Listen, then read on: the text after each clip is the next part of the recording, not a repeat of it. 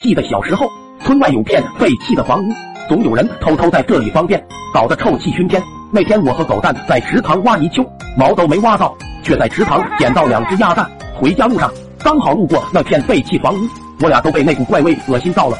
刚好有人准备在那里方便，于是正义的我们决定教训一下他。定眼儿一看，原来是老爸。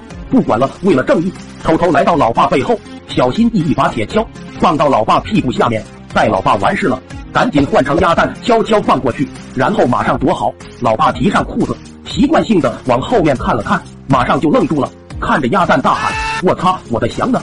四下张望，又沿着废弃房屋转了一圈，确定没有其他人，这下惊呆了，确信自己真拉出了两只鸭蛋。犹豫片刻，老爸拿起鸭蛋回家了。我和狗蛋都笑哭了。回家后发现，老爸傻傻的坐在那里玩着鸭蛋，怀疑人生，一下午都自言自语，闷闷不乐。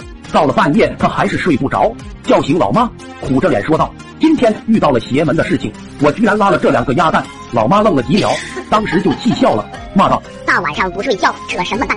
你咋不把鸭蛋孵出来，看看长得像不像你呢？兴许你还能再多两儿子。”我在旁边忍不住大笑起来。老爸看我这反应，追问是不是我在捉弄他。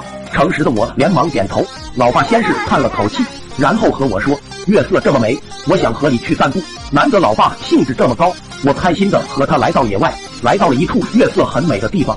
正当我陶醉之时，老爸快速牵着我的手，十个三百六十度旋转。老爸还没到中秋啊，嫦娥还没出来啊。之后，老爸再也没有在那方便。快手，拥抱每一种生活。